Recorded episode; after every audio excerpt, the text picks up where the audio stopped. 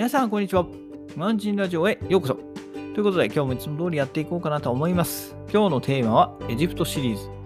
えープレイングマットはぜひ玄関へというテーマでやっていこうかなと思います。はい。プレイングマットね。はい。あの、イスラム教の方々ね、お祈りに使うための、えーマット、えーカーペット、絨毯があるんですけれども、それがね、えー一人用の小さいマットを使っているんですよね。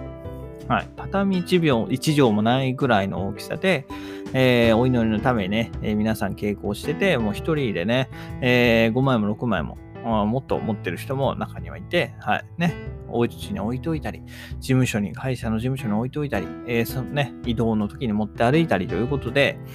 えいっぱいね、持ってる人がいるので、エジプトだとね、いろんなとこで買うことができますね。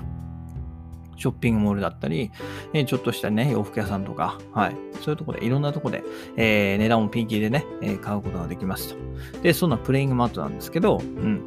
じゃあ日本ではね、何に使うかっていうとこなんですけど、ね、もう、もしエジプト行ってね、買ってきて、じゃあ何にするかっつったら、私はね、玄関マットがいいかなというふうに思います。はい。で、今日その理由を紹介していきたいんですけど、まず一つ目がね、こう目立つっていうところですよね。はい。プレイングマットなんかそのモスクの絵が描いてあるんで、で、色も結構奇抜なものが多いんで、目立つんですよね。で、我が家も赤のね、プレイングマット置いてありますけど、はい。目立ちますね。茶色いフローリングに、えー赤いマットなんで、かなり目立ちます。はい。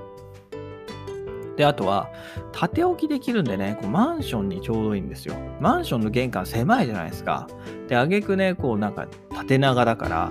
えー普通のね、えーニトリなんかで売っている玄関マット、どうしても多分横、え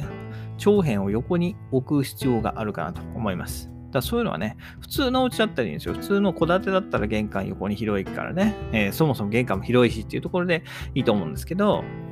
マンションだとね、どうしても縦長になっちゃうところが多いかなと思うんで、そういう場合はね、えープレイングマットみたいな、あえて縦柄の、えーマットを置くのがいいかなというふうに思います。はい。で、あと最後はもちろんこの土足元気を流せるっていうところでね、えープレインマット多分ね、見たことある人はね、見たことある。知ってる人は知っているで、ね、土足現金ならみんな知っていると思うので、まあ、それが置いてあればね、あ、ここからは土足現金なんだというところで、えーみんな靴脱いでね、上がってくれるかなというふうに思いますね。はい。まあ、そもそもね、日本だとね、玄関で靴脱ぐのが当たり前ですけど、まあ、日本人の中ではね、えー靴のまま、家に上がってる人も中にはね、いるようなんで、うん。私の友人にはいないですけどね。ただこうインターネットとか見てると、あのね、えー家の中靴で生活されてる人もいるようなので、まあ、万が一ね、そういう人のための、うん、そういう人に、えーご招待するときにあったりとかね、実は友達が、えーその家の中では靴で生活してたっていう、そういうね、中にはいるかもしれないんでね、そういう人たちのために、はい、